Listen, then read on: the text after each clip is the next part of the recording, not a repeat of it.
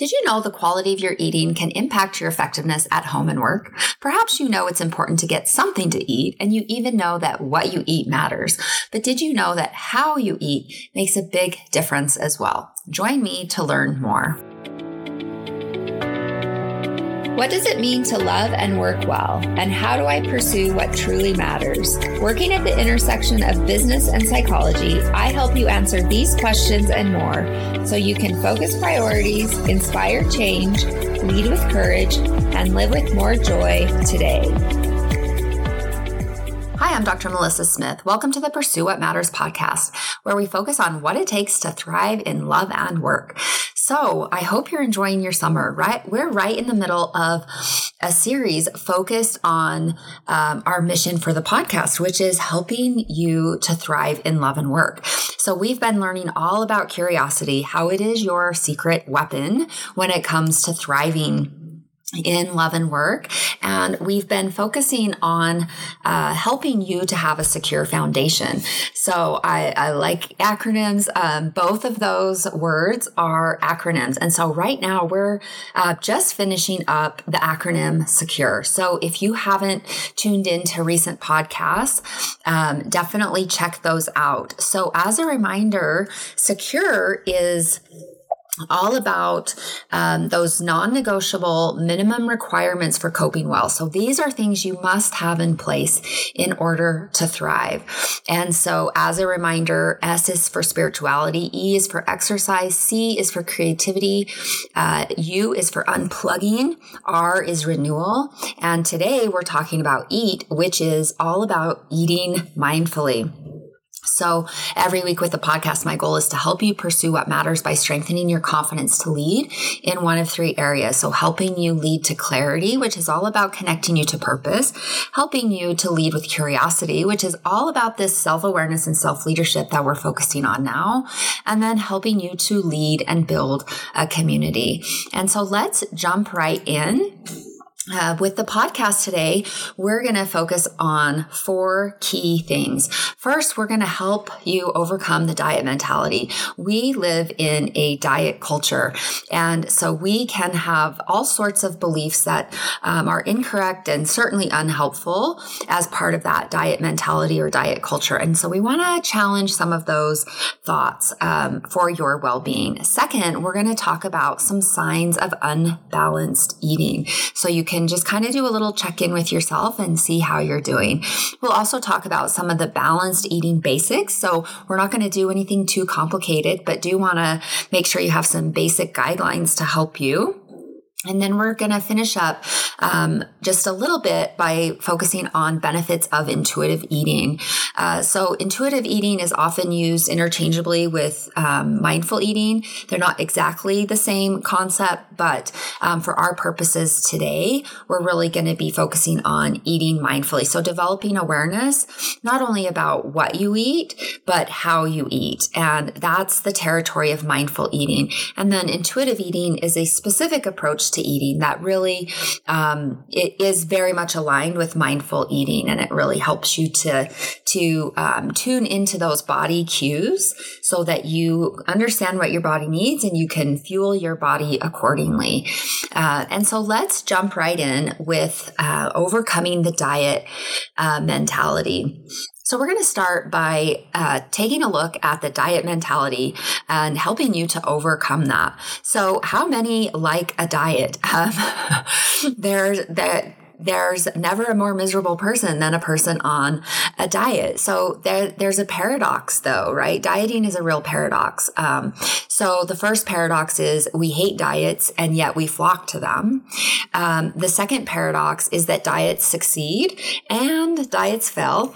And the third paradox is that we've dieted our way to an obesity epidemic. So that's kind of crazy. Let's unpack these paradoxes just a little bit more.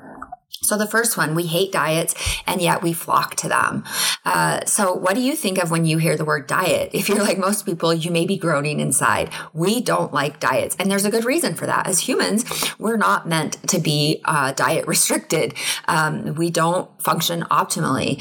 And Diets kick up experiences of deprivation and scarcity, and they're just pretty miserable. So why do we flock to them? So the diet industry is a $70 billion industry. It's probably bigger than that. I haven't checked those numbers in a little bit, but it's a huge industry and people are always on new diets. There's a huge diet craze going on right now with some prescription medication.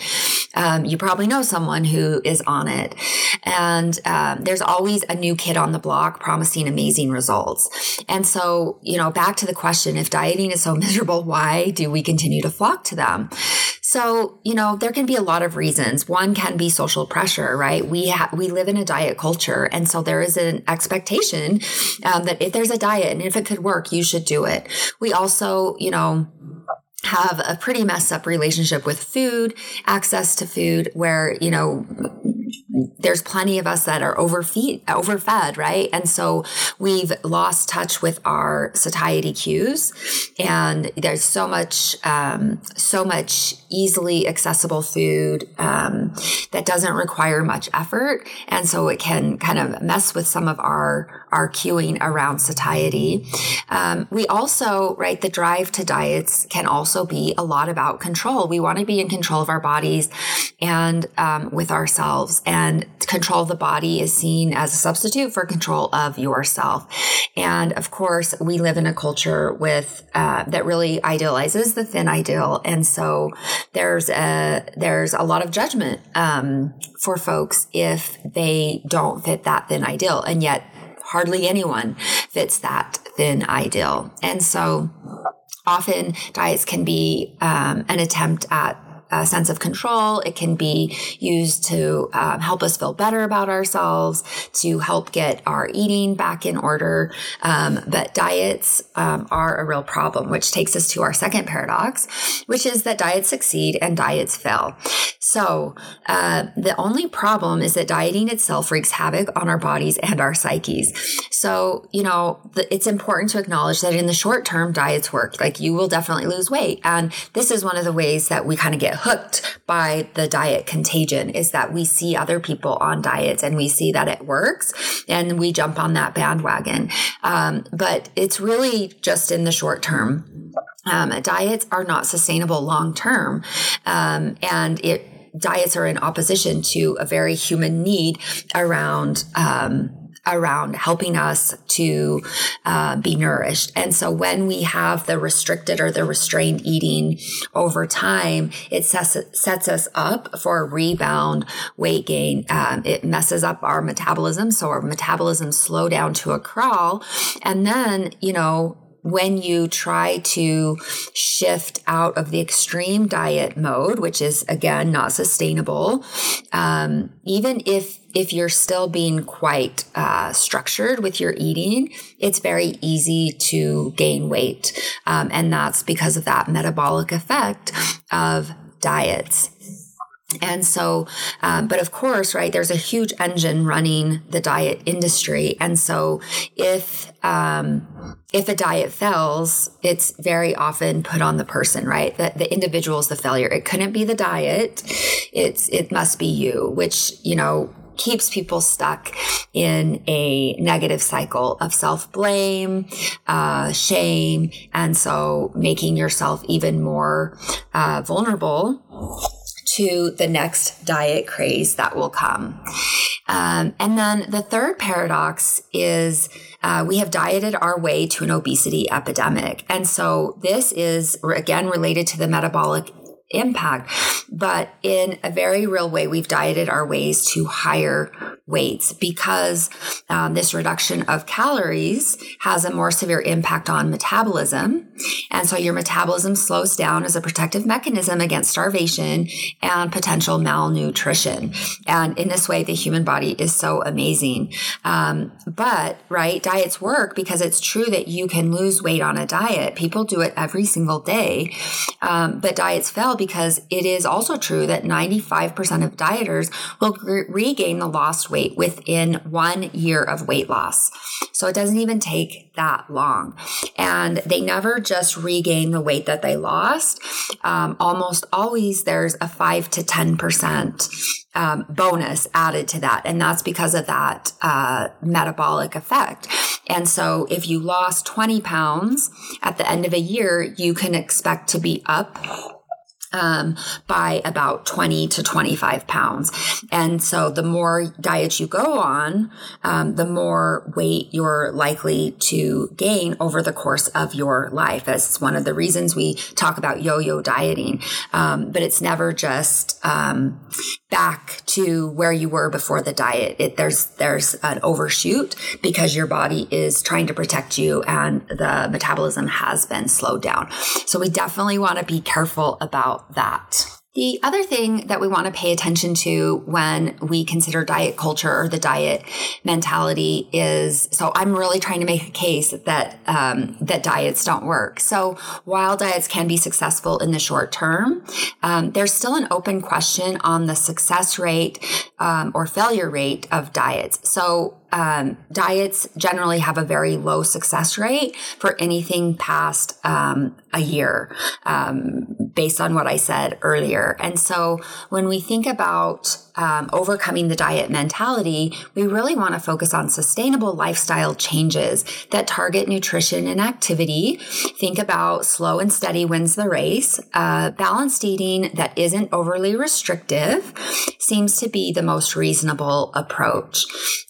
So, you know, we're targeting nutrition and activity, and we want to avoid diets, quick fixes, unsustainable approaches. If you hear of the latest extreme diet, ask yourself, can I sustain that for the next 40 years or 50 years, right? And one of the diets that are really popular right now, they're prescription medication, and that can be really costly, right? So it's maybe costing anywhere from, you know, $500 to $1,500 a month. How sustainable is that?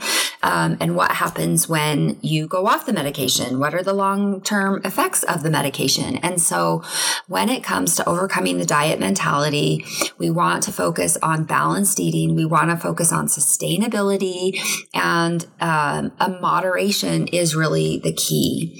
So now let's move our attention to signs of unbalanced eating. And so we want to think more specifically about what qualifies as unbalanced eating, right? We know a diet counts. So if you're on a diet, that counts. Check.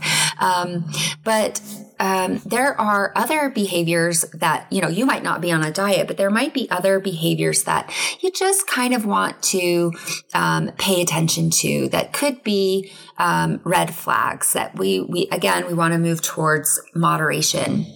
And so, one is food refusal. And so avoiding social gatherings where food may be present, refusing to eat out or eating in secret. Another sign is restrictive and restrained eating. So you might not be on a specific diet, but are you always attempting to lose weight? Do you have intense guilt about eating sweets or items that, you know, quote unquote, aren't allowed, or eliminating food groups, chronic caloric restriction or restraint, or rigid tracking of what you're eating. Another sign could be anxiety related to eating. So you just have fear or worry about food, eating. You know, a lot of times the worry could be about weight gain, or, you know, if I eat this dessert, am I going to be able to exercise? So again, the obsessive calorie counting and loss of pleasure with eating, right? Eating is a great thing. And if your approach or thoughts about eating are tinged with anxiety, that could be a sign that, you know, there's an opportunity to move towards a little more moderation. And next we have emotional eating.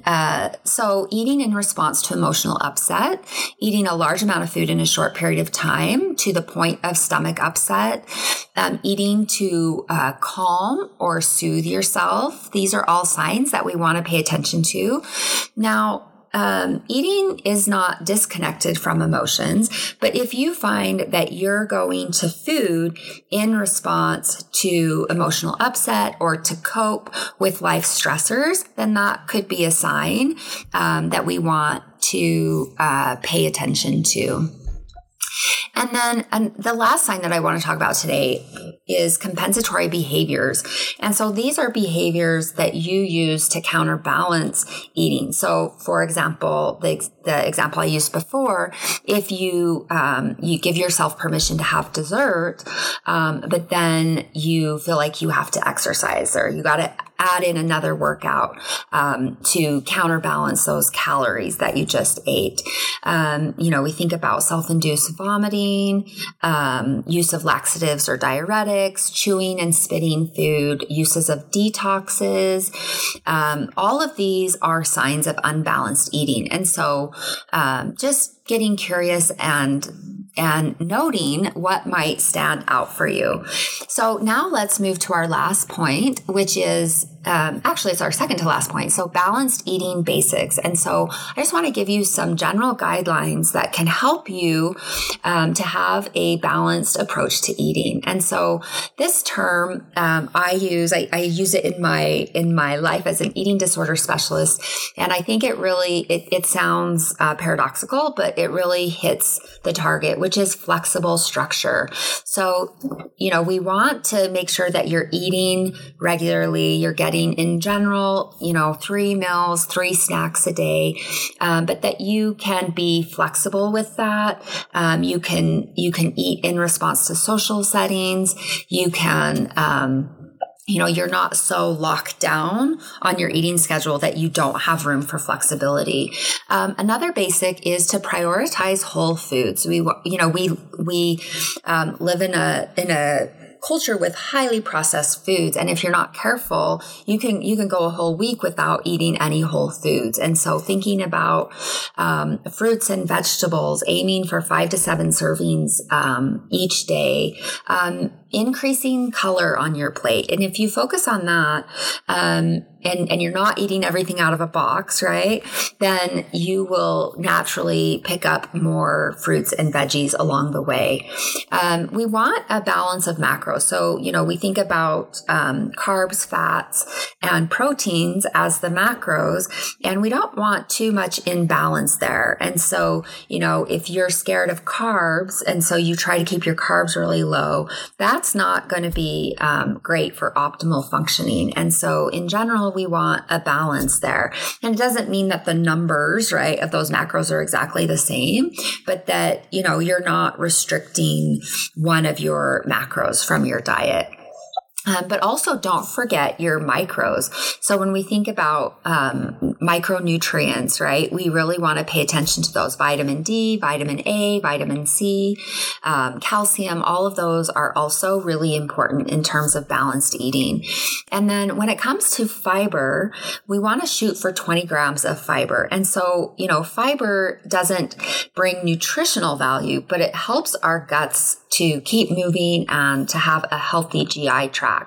And then, of course, drinking plenty of water, which also really helps with the GI tract, but it helps to protect you from dehydration. Everything just works a little bit better when we have adequate water in place.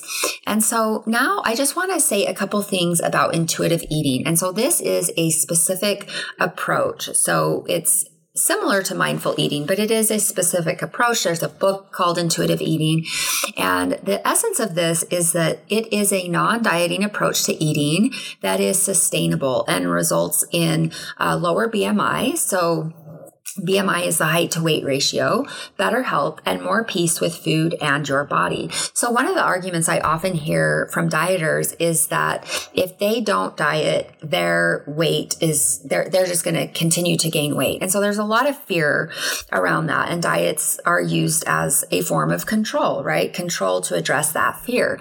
But with intuitive eating, it's all about developing trust with your body, learning to listen and respond to the cues your body is sending you. Our bodies are incredibly wise if we can quiet all the other noise and listen to them. And so it's also really great for health. People have a better relationship with food.